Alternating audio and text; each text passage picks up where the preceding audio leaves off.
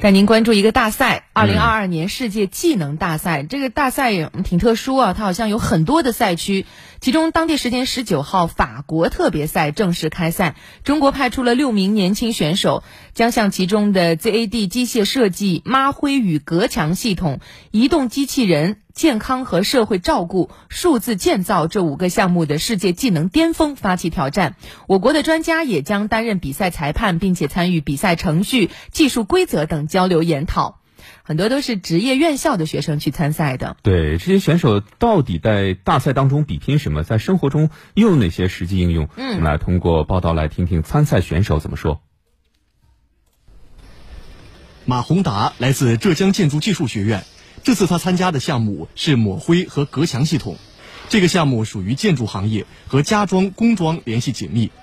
这个项目总共分为四个阶段，第一个模块是轻钢龙骨和石膏板的组装，然后第二阶段是抹灰，也就是大家常说的刮大白，然后第三阶段就是竞速模块，是加装线条，需要自己去裁切。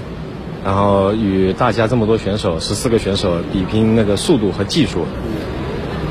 嗯，第四个模块就是创意模块，自由发挥的。然后这个创意也是我们，呃，教练组里面大家共同想出来的创意。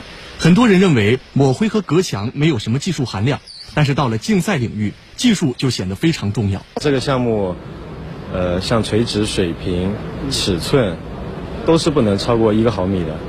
但对我们作为选手来说，每一个造型都有不一样的做法，有不一样的难点。侯坤鹏、唐高远来自河南漯河技师学院，他们参加的项目是移动机器人。工业机器人是未来工业化中必须的技术。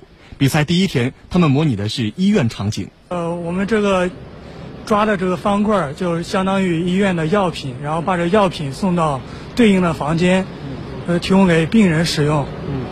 那轮床就相当于医院的病床，然后机器人来整理这个病床。接下来，他们要用机器人去模拟医院连续运行的环境，接受更多的挑战。在现在的生活当中，能够适用移动机器人的场景将越来越多。先可以运用到快递的分拣中，然后实现快递的自动化。然后，其次还可以，呃，运用在工厂中，搬运货物。第三个就是运用在医院中来整理这些医疗垃圾和运送药品。